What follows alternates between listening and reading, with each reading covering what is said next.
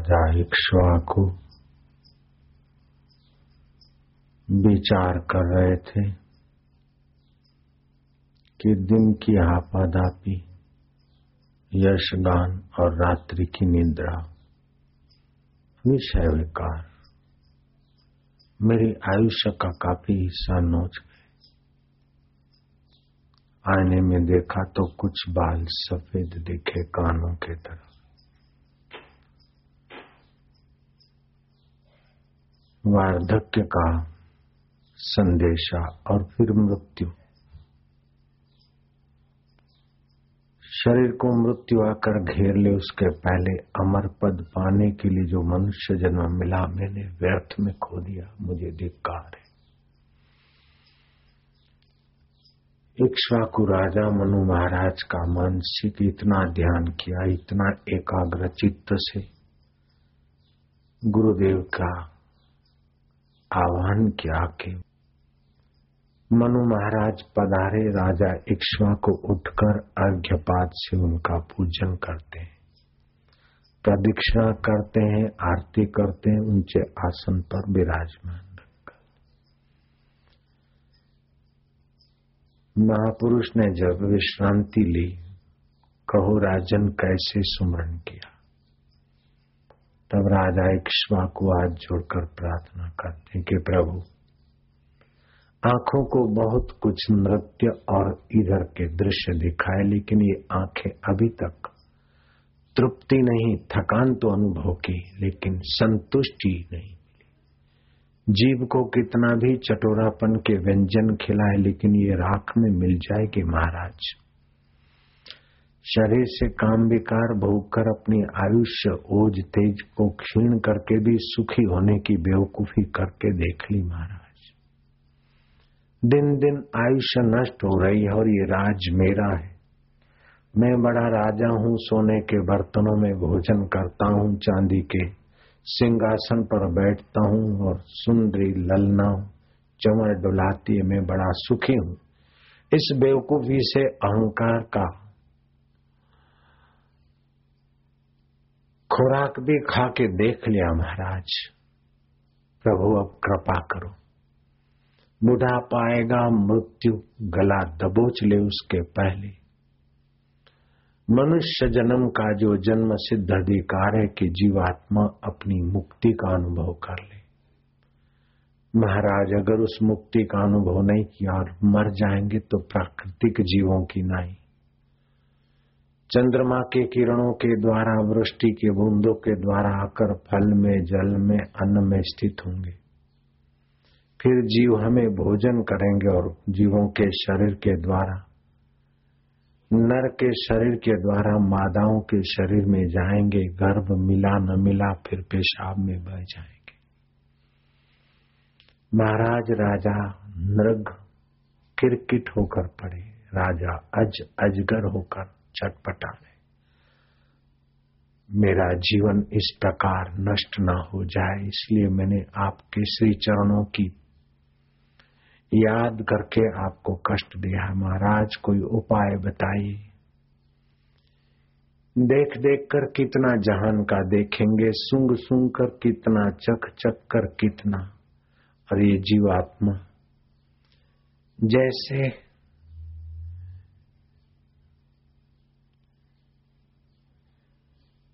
हानिकारक वृक्ष।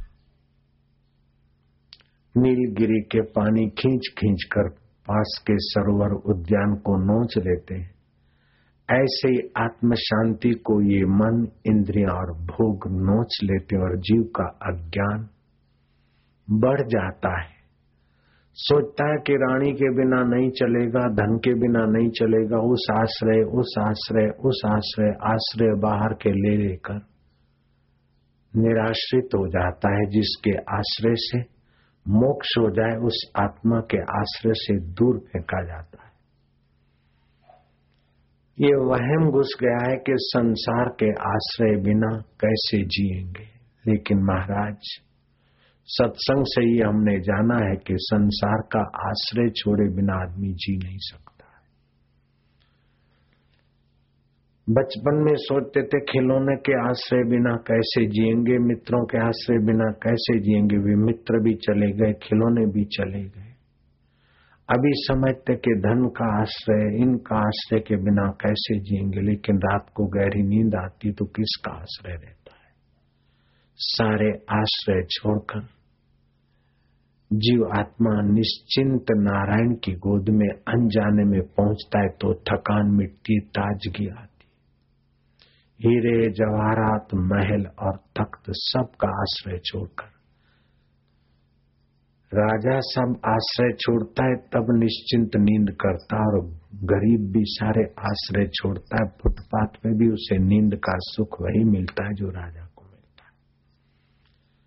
महाराज, अज्ञान का, अविद्या का पर्दा होने के कारण केवल थकान मिट्टी और दूसरे दिन काम करने की योग्यता आती है। ये बाह्य आश्रय छोड़कर नींद में मूडता में चला जाता है, तब भी इतना ताज़ा तवाना और दूसरे दिन काम करने के काबिल होता है। अगर जगत के आप आश्रय का आकर्षण छोड़ दे, निद्रा और मूडता छोड़ दे, और महाराज, जिस परम आश्रय में तुम निमग्न हो, वो प्रसाद मुझे मिल जाए। महाराज जीव का कल्याण जिसमें हो, वही उपदेश देने की कृपा करे। विवेक धन से बड़ा है, राज्य से बड़ा है, सत्ता से बड़ा है, भगवान के दर्शन से भी भगवत तत्व का विवेक बड़ा है। अष्ट सिद्धि और नव निधियों से भी विवेक बड़ा है, महाराज। और वो विवेक मिलता है सत्संग से। बिनु सत्संग विवेक न होई, राम कृपा बिनु सुलभ न सोई। जीव के कोई सत कर्म होते हैं कोई सत पुकार होती है कोई सत सुमरण होता है, तब उसे सत्संग मिलता है। गुरु ने आपको कष्ट दिया, आपका आह्वान किया खूब प्रयत्न पूर्वक मुझे आपके सत्संग से कुछ विवेक का प्रसाद मिल जाए। ललनाए चंवर डुलाती है राजा दी राज महाराज। भाट चारण मेरी प्रशंसा कर रहे हैं, लेकिन मर जाने, जल जाने वाले शरीर की प्रशंसा जीवात्मा का क्या उद्धार कर लेगी? इस शरीर का नाम हुआ। तो ये शरीर जन्म के पहले नाम नहीं था, और जन्म के बाद भी। ये शरीर नहीं रहेगा मरने के बाद। तो नाम का नाम हुआ, जीवात्मा को क्या मिला? शरीर को आराम मिला, लेकिन मरने वाले शरीर को आराम देकर भी अंत में जलाया जाएगा महाराज। ये सत्संग के विचार से थोड़ा विवेक जगता है तो हृदय कांपता है कि आयुष्य नष्ट हो रही है। यह तन कच, ये तन काचा कुंभ है, फुटत न लागे बार। फटका लागे, फूटी पड़े, गर्व करे वे गंवार। शरीर का गर्व, धन का गर्व, सत्ता का गर्व अथवा विद्वता का गर्व, ये तो मूर्ख लोग करे महाराज। हमारी तो ऐसी ज़िंदगी है जैसे मेढक सांप के मुँह में पड़ा है, वो मूर्ख काल रूपी सांप के मुँह में पड़ा और फिर पतंगी और मच्छर के तरफ़ ललक फलक कर रहा है। ऐसे ही हम काल के मुँह में पड़े और ये मिल जाए तो सुखी, वो मिल जाए तो सुखी, वो मिल जाए तो सुखी। हकीकत में मिले हुए को भूल जाते हैं और मिले हुए का त्याग करते तब गहरी नींद में सुख आता है। लेकिन अज्ञान रहता है महाराज, मिले हुए की ममता का त्याग करके जो सदा प्राप्त है, उस परमेश्वर में विश्रांति दिलाने वाले संतों की कृपा और अपनी ललक जब तक नहीं जगती, तब तक जीव का दुर्भाग्य नहीं मिटता। बड़े में बड़ा दुर्भाग्य है कि जन्म मृत्यु जरा व्याधि। बार बार जन्मना बार बार मरना बार बार बुढ़ापे का दुख, बीमारियों का दुख भोगना, अगले जन्म में कितना इकट्ठा किया, कितना जाना, कितनों के आगे घुटने टेके और कितनों के आगे नाक रगड़ा। वे सारी संपदाएँ और सारी सूझबूझ मृत्यु के एक झटके ने तुच्छ बना दी। फिर न जाने कितनी बार बाथरूम में बहे जीवों के शरीर से निकले पानी की बूंदों के साथ और कभी देव योग से माँ का गर्भ मिला और महाराज ईश्वर की कृपा हुई मनुष्य शरीर मिला थोड़ा बहुत संस्कार मिले, जिससे सत्संग मिला है तो थोड़ा सा विवेक की एक किरण मात्र मिली है। महाराज आयुष्य नाश हो रही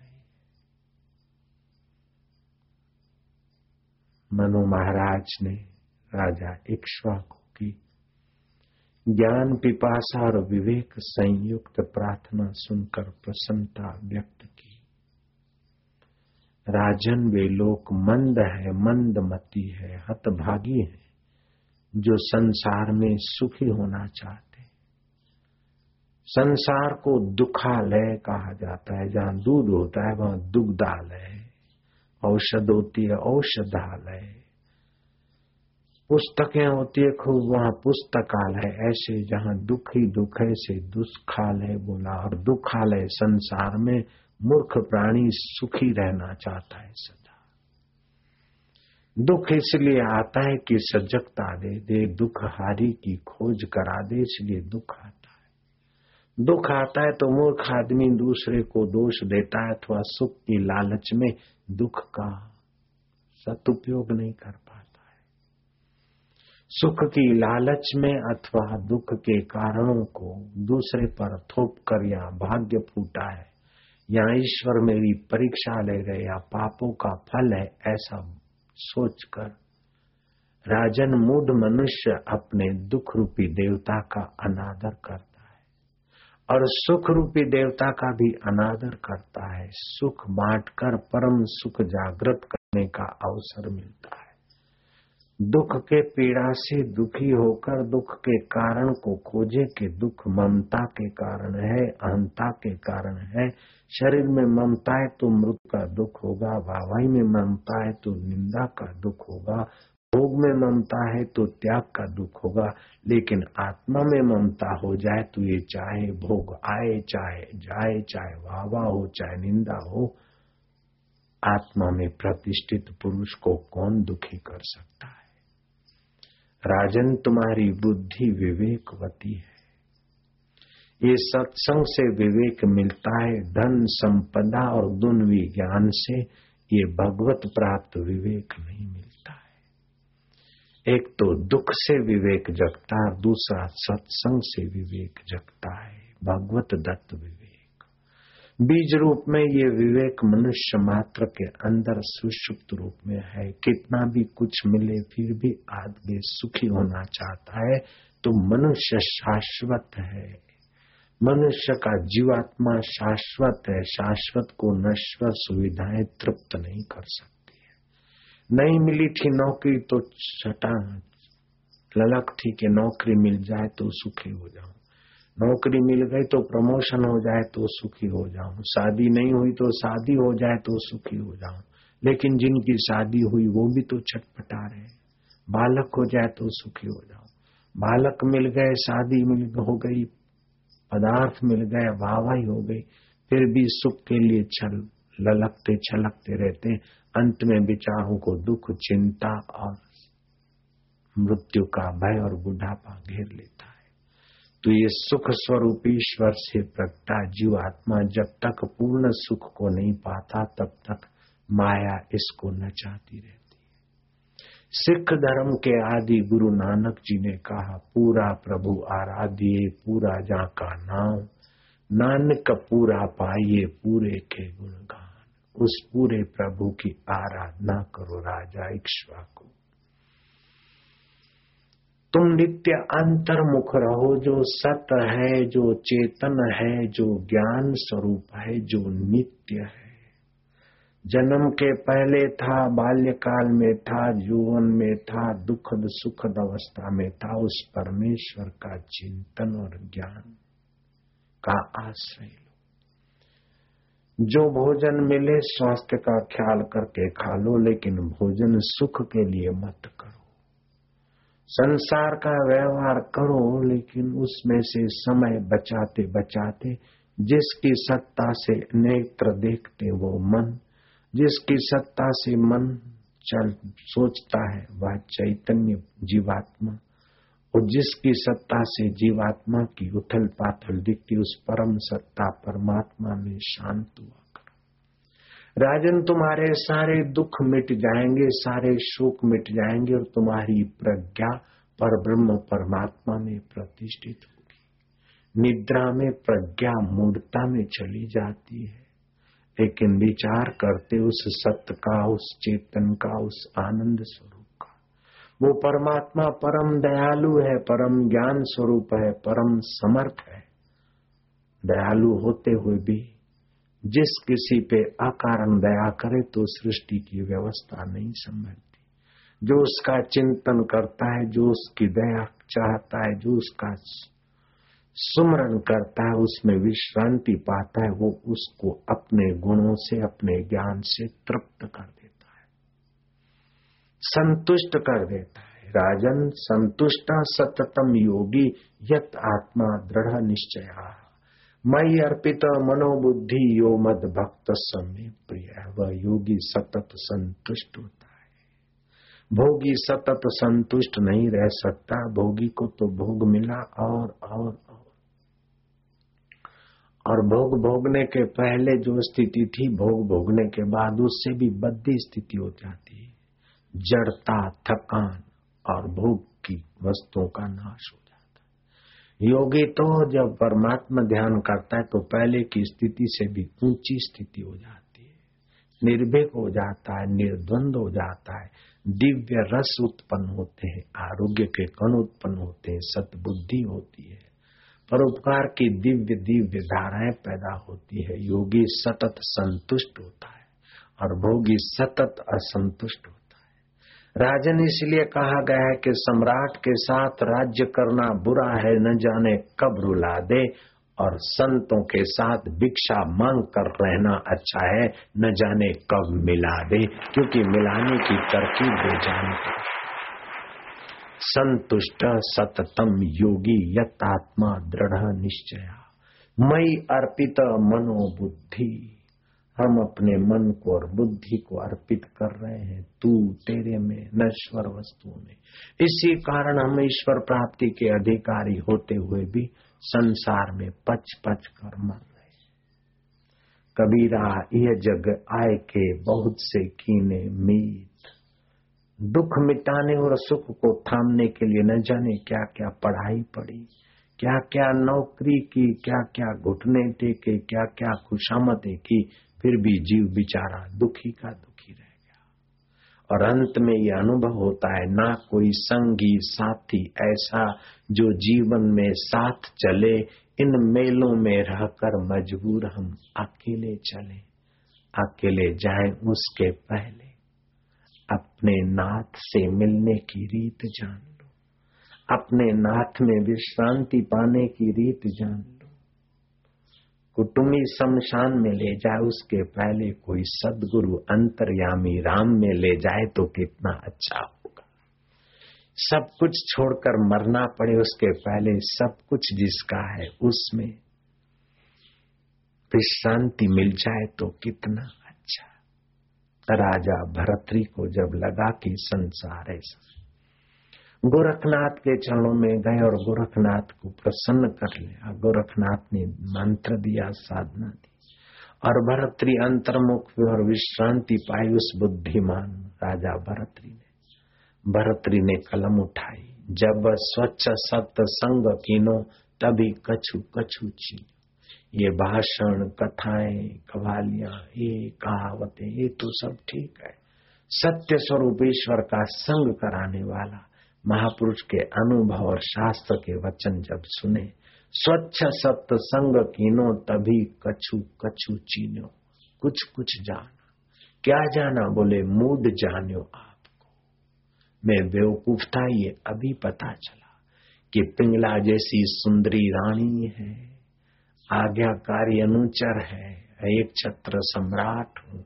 मैं बड़ा सुखी राजा हूँ, लेकिन मैं क्या हूँ? ये पता ही नहीं, मरने वाले शरीर को मैं मान रहा था। मिटने वाली वस्तुओं को मेरा मान रहा था और उनके संयोग से अपनी आयुष्य नाश कर रहा था।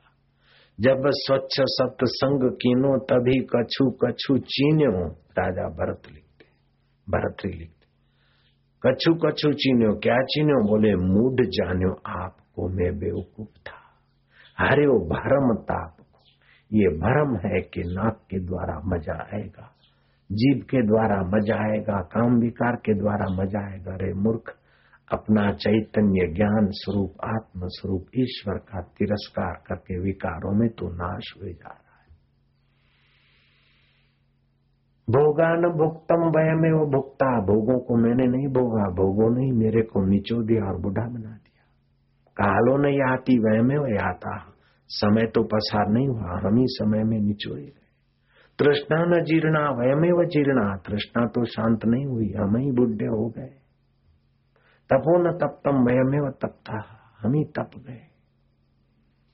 महाराज, इक्ष्वाकु राजा को मनु महाराज ने उपदेश दिया कि राजन नित्य अंतर्मुख।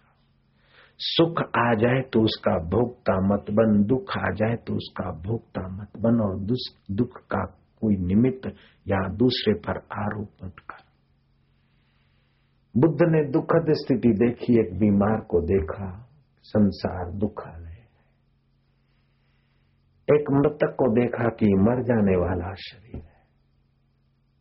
एक बूढ़े को देखा कि जरा आने वाली जरा आ जाए, बुढ़ापा आ जाए, बीमारी आ जाए, मौत आ जाए, उसके पहले जहाँ मौत, बुढ़ापा और बीमारी की असर नहीं पड़ती, क्योंकि हम नहीं चाहते बीमार पड़े रहे, हम नहीं चाहते बूढ़े हो जाए, हम नहीं चाहते मर जाए तो ज़रूर जहाँ मौत नहीं, बुढ़ापा नहीं, ऐसा कोई सत्व है। सिद्धार्थ लग पड़े, जिन खोजा तिन पाया गहरे पानी पेट भगवान बुद्ध हो। तुलसीदास की पत्नी ने कहा कि ऐसी अंधेरी रात बारिश में मेरे पास पहुँचे हो। बोले, सुंदरी, तेरे बिना भी क्या जीना? सुंदरी का आंतरिक सौंदर्य भी जगा था। बोले, मेरे इस हार्ड मास के सौंदर्य पर आप इतना नेछावर कर रहे साहस करके आए अंधेरी रात को। हाड मास की देह ममा में इतनी प्रीति याते आधि जो राम प्रति अवस मिटे भव बीती रत्नावती फिर से कहो। पत्नी ने फिर से कह दिया कि दो खड़ी हड्डियाँ हैं शरीर में, दूसरी आड़ी हड्डियाँ मांस है नशे हैं। ये तो चमड़े से ढका शरीर है, उसकी गनीमत है। नहीं तो मक्खियाँ बिन बिना है नाक से लीट निकलती है, मुँह से बदबू वाली थूक निकलती आँखों से कीचड़ निकलती है कान से खरोद निकलती, मुँह से थूक निकलती। नीचे के इंद्रियों से मल और मूत्र निकलता है, रोम कुपो से गंदगी निकलती। इस शरीर को मिल जुल के विकार भोगकर जो सुख का एहसास होता है, वो सुख स्वरूप आत्मा की अनजाने में झलक है। बाकी तो अपने को आप नाश कर रहे बोले, देवी, फिर से एक बार कहते कह दिया हाड मास की देह ममता में इतनी प्रीति, याते आधी। जितनी धन में, काम विकार में, उनमें प्रीति, उससे आधी। याते आधी जो राम प्रति अवश्य मिटे भव भीति। जो रोम रोम में रम रहा है, उस परमेश्वर राम में इससे आधी प्रीति हो तो तुम्हारे सारे दुख सदा के लिए मिट जाए। रत्नावती को हाथ छोड़ जंगल में गए, प्रार्थना की के प्रभु, तेरी भक्ति दे दे, मुझे तेरा संत बना दे, मैं तुझे पालू। फिर अंदर का आवाज़ आए कि मैं संत कैसे बन सकता मैं तो स्त्री लंपटू कामी संत नहीं बन सकू तो संत का सेवक ही बना दे। सेवक बनने के लिए भी भाग्य चाहिए। मेरे में कहा है संत के सेवा? सेवा करते तो सेवक बनते। संत का सेवक न बन सकूँ तो खैर तू कम से कम मेरे को संत के द्वार की गाय बना दे। मेरा दूध संत को भोग लगेगा, उससे तेरा चिंतन और ध्यान होगा, मेरा भाग्य। लेकिन संत के द्वार की गाय भी बनने के लिए मेरा भाग्य नहीं। कम से कम घोड़ा ही बना दे। संत जाए सत्संग करने तो मेरा उपयोग हो जाए, मेरी सेवा हो जाए। इस बहाने में तेरे तक पहुंचू। फिर सोचते कि संत के द्वार का घोड़ा बनना भी मेरा कहाँ कम से कम कुत्ता ही बना दे, संत की नज़र पड़ेगी तो मेरे पाप कटेंगे और तेरे द्वार तक पहुँचने का रास्ता खुले नज़रों से वे निहाल हो जाते हैं जो आत्मरामी संतों की नज़रों में आ जाते हैं। नानक जी ने कहा, ब्रह्मज्ञानी की दृष्टि अमृत वर्षी, ब्रह्मज्ञानी का दर्शन वड भागी पावे, ब्रह्मज्ञानी को बल बद जावे जे को जन्म मरण ते डरे साध जिना की शरणी पड़े जे को अपना दुख मिटावे, साध जिना की सेवा पावे। नानक सतगुरु बेटिया, मैल जन्म जन्म दे लथे, औखी घड़ी न देखण देवे, सतगुरु अपना बिरद संभाले। बड़े में बड़ी औखी घड़ी के मृत्यु के बाद ये जीव कहाँ जाकर भटकेगा? अगर सतगुरु का मंत्र है और सतगुरु की कृपा है तो नरकों में और नीच योनियों में नहीं जाएगा तीन चीज़ें कभी पीछा नहीं छोड़ती है। पुण्यात्मा का पुण्य पीछा नहीं छोड़ता स्वर्ग में ले जाता है। पापी का पाप पीछा नहीं छोड़ता, मरने के बाद उसे नरक में और नीच योनियों में ले जाता है, नर्क भुगना के भुगताने के बाद। और साधक का गुरु मंत्र मिल गया है, चेतन मंत्र मिल गया तो वो पीछा नहीं छोड़ा, छोड़ता मरने के बाद भी अपने इष्ट से जब तक नहीं मिला, तब तक वो यात्रा कराते कराते पहुँचा देता। किसी साधक ने गलती की और गुरु नाराज़ होकर श्राप दे दिया कि चमारों के घर का भोजन कराया जा, तू चमार योनि में जन्म लेगा। श्राप के प्रभाव से मर, बुढ़ा हुआ मरा तो चमार के घर जन्मा, रघु चमार के घर जन्मा और नाम पड़ा रहीदास। और वही रहीदास मीरा के गुरु हुए।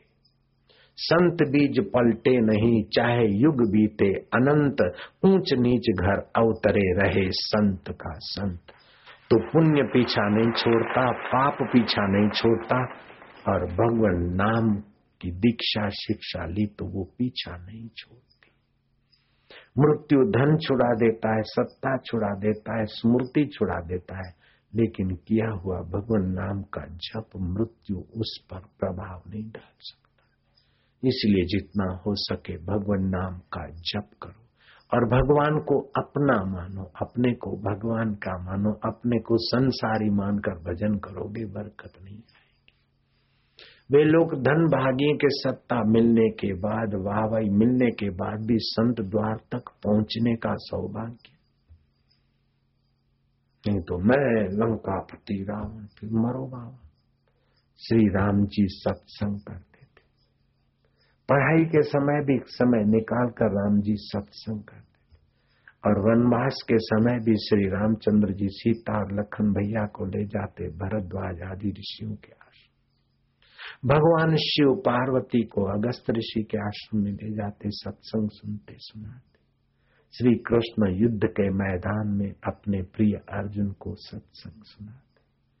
सत्संग भगवान जो भगवान के दर्शन से या भगवान से जो काम नहीं होता, वो भगवान के सत्संग से काम होता। भगवत सत्संग भगवान के दर्शन से बड़ा है।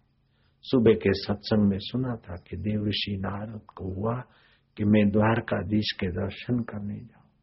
टकुर टकुर टकुर द्वारकाधीश के दर्शन कर रहे नारद जी और द्वारकाधीश को। जच गई, बोले, कहो देव ऋषि, क्या कर रहे हो? क्यों आए हो? बोले, प्रभु, दर्शन करने आए हो। जब संत अनुकूला भगवान और संत अनुकूल हो, तब सत्संग का प्रश्न उत्तर चलता है। बोले, दर्शन हो गए। बोले हाँ प्रभु, हो गए। देव ऋषि बोल, ने कहा, हो गए दर्शन। प्रभु मंद मंद मुस्कुराए कि कहा दर्शन हुए? बोले, हो गए आप, विराजमान मैं देख रहा हूँ बोले, ऐसे दर्शन तो कंस को भी हुए थे, शिशुपाल को भी हुए थे, दंतवक्र को भी हुए थे, पूतना को भी हुए थे। मम दर्शन फल परम अनुपा, जीव पावे निज सहज स्वरूपा मेरा दर्शन, ये तो मेरे विशिष्ट रूप का दर्शन कर रहे हो, मेरा दर्शन। देव ऋषि जहाँ से मैं उठता है उस चैतन्य को खोजो तो जहाँ खोज के तुम अपने को जानोगे तो मेरा दर्शन हो जाएगा। और मेरा दर्शन हो गया तो तुम अपने को जान जाओगे। अभी तो मेरा ये जैसे तुम्हारा शरीर माया विद्या का है, मेरा शरीर माया का है। लेकिन मेरा शरीर मैं जहाँ से उठती और तुम्हारे यहाँ से मैं उठती है वो दोनों की मैं का आधार जिसकी सत्ता से मेरी आँख देखती है, उसी सत्ता से तुम्हारी आँख जिस सत्ता से मेरा मन सोचता है, तुम्हारा मन उसी सत्ता से सोचता है। जिस सत्ता से मेरी बुद्धि निर्णय करती और निर्णय बदलते फिर भी जो नहीं बदलता, वो मेरा आत्म स्वरूप हो। नारद जी, तुम अपने आप में खोजो। नारद जी, जाओ तुमको सत्संग मिलेगा देव ऋषि नारद घूमते घामते संकादि ऋषियों के चरणों में पहुँचे। भगवान का दर्शन करने वाले देव ऋषि नारद को संकादि ऋषियों के चरणों में सत्संग की आवश्यकता पड़ी। महाराज वेद जानता हूँ। संधि और विग्रह की विद्या जानता हूँ। महाराज अला विद्या बला विद्या भूत विद्या प्रेत विद्या डाकिनी विद्या, शाकिनी विद्या, ये सब पापड़ बेले तो सारी विद्या का जो जो जो जानते थे विस्तार किया। शंकादि ऋषि को नारद जी ने कहा कि प्रभु, जिस एक को जानने से सब जाना जाता है, एक को पाने से सब पाया जाता है, और उसमें स्थित होने के बाद बड़े भारी दुख से भी वो चलायमान नहीं होता।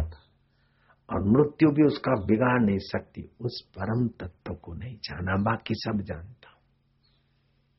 तब सनकादि ऋषियों ने दया करके नारद जी को उपदेश दिया, योवत भूमा तत् सुखम, उस भूमा व्यापक ब्रह्म को जानोगे, तब सुखी रहो वही सनकादि ऋषियों का पृथु राजा ने खूब चिंतन किया था, भगवत भाव से पृथु राजा बड़े धर्मात्मा राजा विक्रमादित्य के राज सिंहासन की दीवार पर लिखा रहता था कि आज का दिवस तुम पशु की नाई बिताओगे, मनुष्य की नाई के ऋषि की नाई। कोई ऐसे निर्णय न हो जो आवेश में आकर कर्म बंधन करा दे, भोगी बना दे। तुम आज का दिन कैसे बिताओगे? अपने राज सिंहासन के सामने विक्रमादित्य का प्रश्न अपने लिए लिखा तुम्हारे कर्म कर्म बंधन न होकर कर्म योग बने ऐसे कर्म करोगे या कर्म बंधन बढ़ाओगे। पशु जीवन अर्थात कर्म बंधन और मुक्त जीवन कर्मों से कर्मों के बंधन को काटे। आप लोग कर्म को कर्म योग बना लो। जयराम जी। न्यायाधीश से फांसी की सजा देना का अवसर आता है। फांसी की सजा दे दो। पाप नहीं लगे। लेकिन किसी के दबाव में या द्वेष में, आवेश में आकर दो महीने की सजा देते हो तो कर्म बंधन हो जाएगा। लेकिन सामने वाले के कर्म ऐसे हैं, कानून भी ऐसा है और सचमुच में अपराधी है। अब ये सुधर नहीं सकता तो प्रभु, अब इस शरीर को छोड़कर आपको नया चोला मिले, इसलिए आपको फांसी की सजा देकर ये सेवा करना चाहता हूँ। पाप हिंदू धर्म की विशेषता क्या है? प्रार्थना हिंदू धर्म की विशेषता नहीं है। हिंदू धर्म में प्रार्थना है, हिंदू धर्म में यकीन माना श्रद्धा है, करुणा है, अहिंसा है, लेकिन हिंदू धर्म, सनातन धर्म की एक विशेषता है कि हित की प्रधानता है। सत्य बोलो, प्रिय बोलो, हित कर बोलो, लेकिन माँ जब बच्चे को दवा पिलाती या समझाती है बच्चा नहीं मानता है तो माँ प्रिय नहीं, अप्रिय बोलती है। मानता कि नहीं मानता। है महाराज ये पुलिस, इसको पकड़ के ले जाओ। दवा मीठी है बेटा अच्छी है, हाय कड़वी। तो माँ कटु भी बोलती है और झूठ भी बोलती है, फिर भी बच्चे का हित माँ के हृदय में हित है तो माँ को पाप नहीं लगता। ऐसे जीवात्मा का जिसमें हित हो और जीवात्मा मुक्ति के मार्ग में जाए, वो सारे कर्म पुण्यमय कर्म है, ये सनातन धर्म की विशेषता है।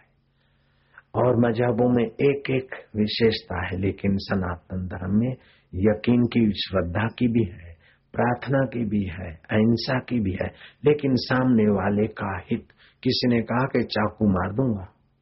आप थाने में रिपोर्ट करो। किसी ने चाकू दिखा दिया, कमिश्नर को रिपोर्ट करो। लेकिन तीसरा आदमी डॉक्टर, उसने आपको बेहोश करके चाकू घुमा डाला और सारन गांठ निकाल दी, अथवा और कुछ किया, फिर टांके मारे। आपको बेहोशी से होश में लाया और फिर आपसे वो पैसा माँगता, आप उसे पैसा दो, क्योंकि उसने चाकू मारा। उन्होंने तो खाली मारने की धमकी दी, उसने तो चाकू से काट पीट के बहुत सारा कुछ निकाल भी दिया। फिर भी डॉक्टर ने ऑपरेशन किया है तो शैल्य क्रिया किया हित की भावना से। ऐसे ही माता पिता गुरुजन सामने वाले के साथ हित की भावना से व्यवहार करते तो उसको दोष नहीं लगता। न्यायाधीश सामने वाले की हित की भावना से सजा दे। माता पिता या बंधु अपने आश्रितों के हित की भावना से उनका ताड़न, अनुशासन करे, उन्हें पाप नहीं लगता। लेकिन जब अपना हित होता और सामने का अहित हो तो कर्म बंधन बन जाता है। पत्नी का हित हो, ऐसा पति का व्यवहार, समझो पति नहीं, पति के रूप में वो परमात्मा है। पत्नी का हित हो, ऐसा पति के द्वारा व्यवहार। ऐसे पति का हित हो, ऐसा पत्नी के द्वारा व्यवहार। पत्नी नहीं, उसके लिए तो वो साक्षात अर्धांगनी लक्ष्मी रूपा है। पति को नारायण बना देगी। हार श्रृंगार करके फ़िल्म में ले गए पति को कमर तोड़ कार्यक्रम में घसीट लिया बॉय कट कर लिया डिस्को कर लिया, वो पत्नी तो क्या है? अब दूसरे शब्द हम बोल नहीं पाते। लेकिन पति का विकारी जीवन धीरे धीरे संयमी बन जाए। पत्नी का विकारी जीवन संयमी बन जाए। पत्नी या पति एक दूसरे को संसार के आश्रित नहीं, भगवान के आश्रित बनाए, ऐसा एक दूसरे को सहायता करते तो उनका गृहस्थी जीवन धन्य है। उस पत्नी का आदर करो जो तुम्हें सत्संग में ले आई उस पति का आदर करो जो तुम्हें संयम या सत्संग में सहायता करता है। उस पड़ोसी या हितेशी का आदर करो जो तुम्हें भगवान के तरफ़ ले जाता है। नहीं तो कई जन्मों में तुमने बेटे किए, बेटियाँ की, कमाया, खाया, रखा, छोड़ा। बुद्ध कहा करते थे कि हे भिक्षु को ये पहाड़ को मात कर दे उतनी तुम्हारी अस्थियाँ होगी सब जन्मों की, जो जन्म लेते मरते आए उस पहाड़ को भी छोटा कर और तुमने हर जन्म में रोए, चीखे हो, आँसू बहाए, उसको इकट्ठा कर दे तो ये सरोवर का पानी भी मात हो जाएगा। अब अपने पर तरस खाओ। संसार से सुख की वासना, भोग की वासना नहीं, सेवा के भाव से संसार को पेश आओ और सुख अपने आत्मा में लेना सीखो। परमात्मा ध्यान में लेना सीखो, सेवा कार्य में सुख लेना सीखो। भोग में सुख नहीं, संग्रह में सुख नहीं, अहंकार में सुख नहीं, लेकिन सहजता में, सरलता में सुख। ये देवी संपदा है, उस परमात्मा देव की है। देवी हेशा गुणमयी मम माया दुरतया ये माम प्रपद्यंते माया मेताम तरंती थे भगवान कहते मुझ देव की, परमेश्वर देव की ये माया माया, माँ मना, हो नहीं, रहे नहीं, टिके नहीं और दिखे सच्ची। ये मिल जाए, ये मिल जाए, ये मिल जाए, सारी जुआनी तरंगों पर कूद कूद कर ऐसा बनू, डॉक्टर बनू, जर्नल बनू, कर्नल बनू। लेकिन अब पूछो क्या हाल है? बोले, बापू जी, आपके यहाँ कुटिया मिल जाए। ये करूँ, वो करूँ। आखिर क्या? पड़ा रहेगा, माल खजाना छोड़ त्रियासुत जाना है। कर सत्संग उस सत्य का संग। मौत के बाद भी जो तुम्हारा साथ नहीं छोड़ता, उसका संग जल्दी कर लो। समय बीता जा रहा है। कर सत्संग अभी से प्यारे, नहीं तो फिर पछताना है। खिला पिला के देह बढ़ाई, वो भी अग्नि में जलाना है भैया। नारायण नारायण नारायण। आसाराम बापू की जय, गुरुदेव की जय, मैं टोक देता हूँ। तालियाँ बजाते, मैं टोक मैं तो आपके कल्याण से प्रसन्न हो जाऊँगा आप गंभीरता से सुन रहे हैं और सुना हुआ सत्संग कभी न कभी रंग लाएगा। आज लाए, कल लाए, छह महीने के बाद लाए, मृत्यु के समय भी याद आ जाए तो काम बन जाएगा। ये सत्संग ऐसा है। एक घड़ी, आधी घड़ी। आधी मैं पुनी आध तुलसी संगत साधकी हरे कोटि अपराध। यह तन विष की बेलरी। आप खाओ तो क्या है? हजम हो जाए तो मलमूत्र, और नहीं हुआ तो एसिड बन जाता है। पॉइजन बन जाता है। यह तन विष की बेलरी। गुरु अमृत की खान। सिर दीजे सतगुरु मिले तो भी सस्ता अच्छा ऐसे मरण धरा माँ शरीर में, अमर आत्मा का सत्संग और ज्ञान दे। ऐसे लीलाशाह बापू मिल गए तो आँसू मल से हो गए आशा राम सत्संग क्या नहीं करता? तात स्वर्ग अपवर्ग सुख धरिए तुला एक संग। तुली न पहुँचे सकल मिले जो सुख लाओ सत्संग। आप रोज सुबह सत्संग करिए। रोज रात को सोते समय सत्संग करिए। दिन में एक घंटे में एक आध मिनट सत्संग करिए। आपका कार्य भी बढ़िया होगा, कार्य कौशल्य होगा, कार्य साफल्य होगा और कार्य निर्भर से होगा। दोनों हाथ में लड्डू, आपके बाप का क्या बिगड़े? दादी की दादी, बाबा का बाबा। अपना मानो ममता करो तो दुख है, ईश्वर का है समाज का बस कुछ नहीं। मैं तो ये मानता हूँ कि ये कपड़ा भी मेरा अपना नहीं, आप लोगों का दिया हुआ ये चश्मा भी आप लोगों इसकी ज़रूरत नहीं आदत पड़ गई पहनने की। नंबर घट गए, आधा था, पौना था, फिर अभी तो शायद है कि नहीं, लगा लेते। नए नए बाल आ रहे काले काले दाढ़ी की दाढ़ी, बाबा का बाबा, मौजी मौज है। नहीं तो पैंसठ साल में तो लोग बूढ़े हो जाते हैं। यहाँ साठ साल के बाद जुआनी शुरू हो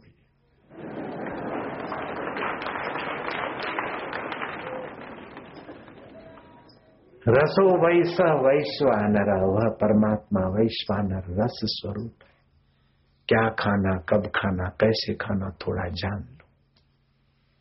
खुराक में थोड़ा अदल बदल करना सीख लो। मौसम के अनुसार भोजन करता हूँ। आंवलों को चौतीस वस्तुओं में उबाल के बाईस वस्तुएँ डलवा कर फिर चमन चमनप्राश बनवाता हूँ, सब लोगों तक पहुँचता और मैं भी खाता हूँ। इतवार को चमनप्राश नहीं खाना चाहिए, आंवला नहीं खाना चाहिए। सुबह पाँच पत्ते तुलसी के चबाकर पानी पीता हूँ। ये तुमको इसलिए बता रहा हूँ कि मुझे फ़ायदा हुआ है, आप भी फ़ायदा उठाओ। पंद्रह दिन में एक दिन उपवास कर लेता हूँ। बड़ा अच्छा रहता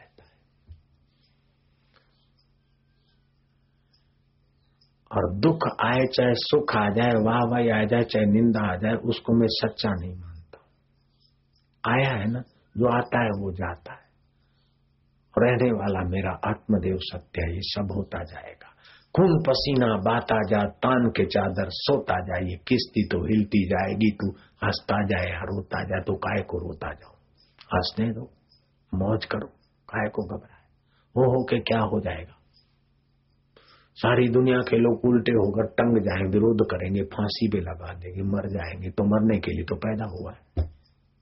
और सारी दुनिया के लोग राज़ी हो जाएँगे तो सुविधा दे दे के भी इस मरने वाले को देंगे, मेरे को क्या मिल जाएगा? इसलिए किसी की खुशामत नहीं कर पाता, प्रेम करता हूँ। खुशामत तो वो करे जिसको तुमसे कुछ लेना है, हमें किसी से कुछ नहीं लेना। इंद्र से भी नहीं लेना है, भगवान से भी कुछ नहीं लेना। हमने तो भगवान के साथ दादागिरी की। सब कुछ फेंक के बैठ जाते। सोचा मैं न कहीं जाऊँगा, यहीं बैठ के अब खाऊँगा, जिसको गरज हुई आएगा, सृष्टिकर्ता खुद लाएगा और खिलाने वाले ने खिलाया। हमारी मोहब्बत का कोई और ही अंदाज है, हमें उस पर नाज है तो उसे हम पर भी नाज है भैया।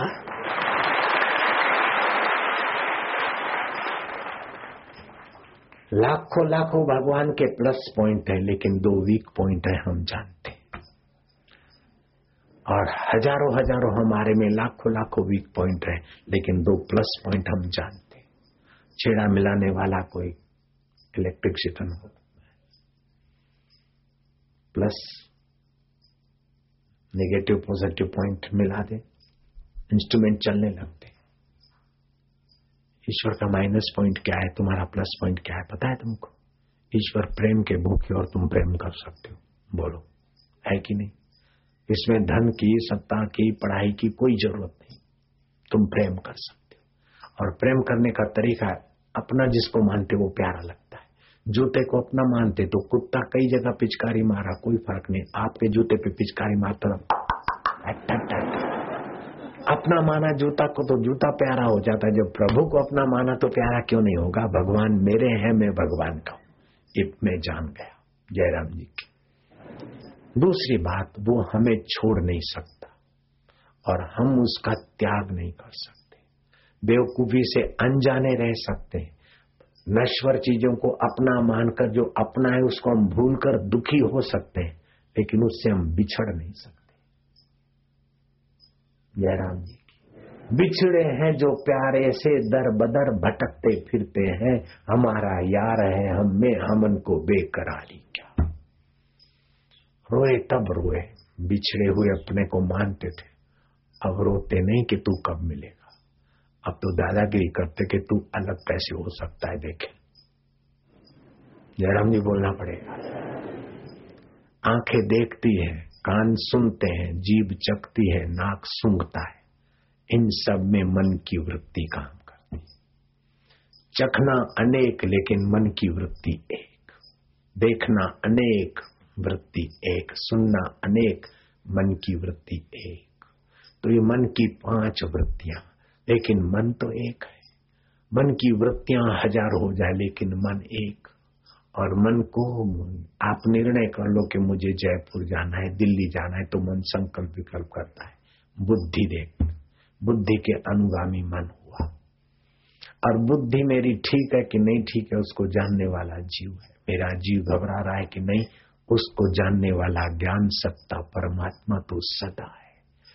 मन बदला, जीव बदला, बुद्धि बदला, फिर भी जो नहीं बदला, वो मेरा है, वो मैं हूँ। इस प्रकार का गुरु का प्रसाद जिसने बचा लिया, उसको फिर क्या है? क्या फ़र्क पड़ा? कठिन नहीं है ईश्वर पाना। मुक्ति का अनुभव करना कठिन नहीं है, लेकिन जिनको कठिन नहीं लगता, ऐसे महापुरुषों का मिलना और महापुरुषों में श्रद्धा होना कठिन। एक कोई संत जा रहा है भीड़ में तो लोग बोलते, एक मनुष्य जा रहा है। भक्त बोलता है, बाबा जी। जिज्ञासु बोलता है, कोई ज्ञानी लेकिन साधक बोलता है, ये तो भगवान के साथ खेलने वाला हमारा कारण हार है। अब व्यक्ति तो वही का वही है, जिसकी जैसी नज़रिया वैसा ही तो दिखेगा। आप किसी को नहीं सुनाओ मैं प्राइवेट बात बता दू। बता दू? गांधी जी जा रहे थे। बत्तिया से चंपारे लोकल गाड़ियाँ थी। रात्रि का समय था। वो वृद्ध लेटे थे। साढ़े तीन, चार बजे कोई लोकल ट्रेन कहीं ठहरी थी। एक किसान युवक गाड़ी में बैठा और गांधी के पैरों को खदेड़ते हुए कहा कि बुढ़े, गाड़ी तेरे बाप की क्या? ठीक से बैठ। गांधी जी संयम और समा की मूर्ति चुपचाप बैठ गए। उसने अपने झोली झंडे में से ढपली निकाली। धन धन गांधी तेरा नाम, अमर रहेगा काम। ओ महाराज गांधी के गीत गाने लग गया। और गांधी जी का था मन किया और गांधी जी के गीत गाने। और फिर गांधी जी को कोसने लगा कि देखो, एक मोहनलाल करमचंद गांधी वकीलात छोड़ दी और देश के लिए इतना काम करता और बूढ़ा तो अपनी ज़िंदगी बर्बाद कर रहा है। नालत है तेरे जीवन को। गांधी जी सुने जा रहे जब चंपारण या महात्मा गांधी जिंदाबाद, अंग्रेज़ भारत छोड़ो। महात्मा गांधी जिंदाबाद। बोले, देख, मैं गांधी का प्रवचन सुने आया अच्छा तुम जाओ। तो वो एक दरवाजे से उतरा भीड़ को देखा तो भीड़ उसी दूसरे दरवाजे पे। जब गांधी उतरे तो सूत्र की माला पहराई सूती माला। अरट की कहा थी गांधी जी को पूछा, ये कौन है बूढ़ा? बोले, महात्मा गांधी. बोले दर तेरे की। मैं तो इनके साथ था, इनको कोस कोस रहा था। ये गांधी जी प्रवचन सुना और शाम को जहाँ गांधी ठहरे थे, वहाँ गया फुट फुट कर रोया, महात्मा बापू जी मेरे को माफ़ कर देना, मैंने आपको पहचाना नहीं, सुबह आपके पैर खदेड़ दिए थे और आपको कोसा था, मैं वही बात बोले, कोई बात नहीं, मैं तो तेरे से एक आध इंच दूर था, लेकिन तेरा राम सदियों से तेरे साथ था, उसको भी तू कोस रहा है तो मेरे को कोसा तो क्या बड़ी बात है? मैं तो कुछ नहीं बोला, वो तो बार बार बोल रहा है कि ये न कर और ये कर।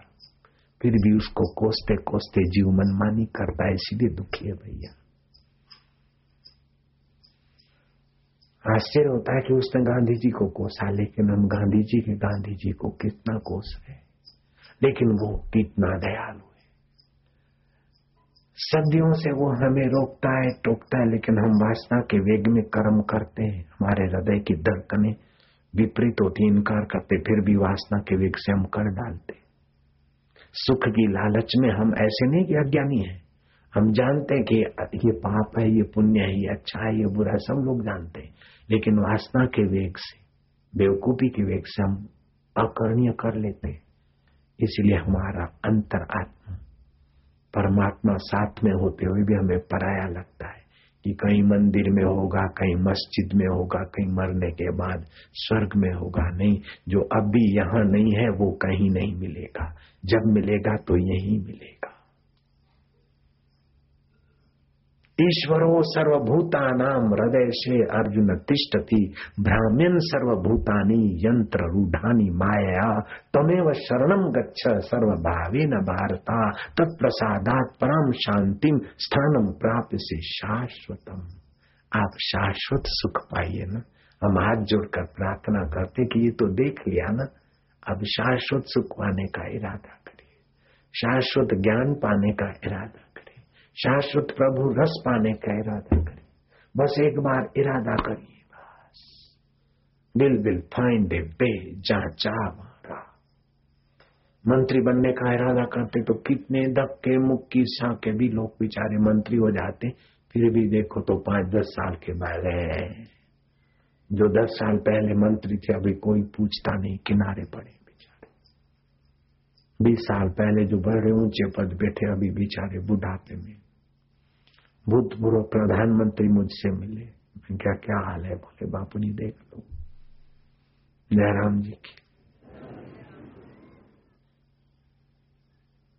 ये संसार, जो सरकता जाए वो संसार, कब तक थामोगे? वे लोग धन भागी हैं कि पद, प्रतिष्ठा, योग्यता होने के बाद भी सत्संग खोज लेते हैं, संतों के द्वार आ पाते हैं। वो कोई साधारण मंत्री नहीं, साधारण सेठ नहीं, साधारण जज नहीं, साधारण मनुष्य नहीं वे पृथ्वी पर के देव हैं जो आत्मदेव का सत्संग सुन पाते हैं। स्वर्ग के देवता तो अपना पुण्य नष्ट करके भोग भोगते हैं, लेकिन पृथ्वी के देव पाप नष्ट करके अपने परमात्मा को पाते व्यास जी के सुपुत्र सुखदेव जी ने सत्संग आरंभ किया।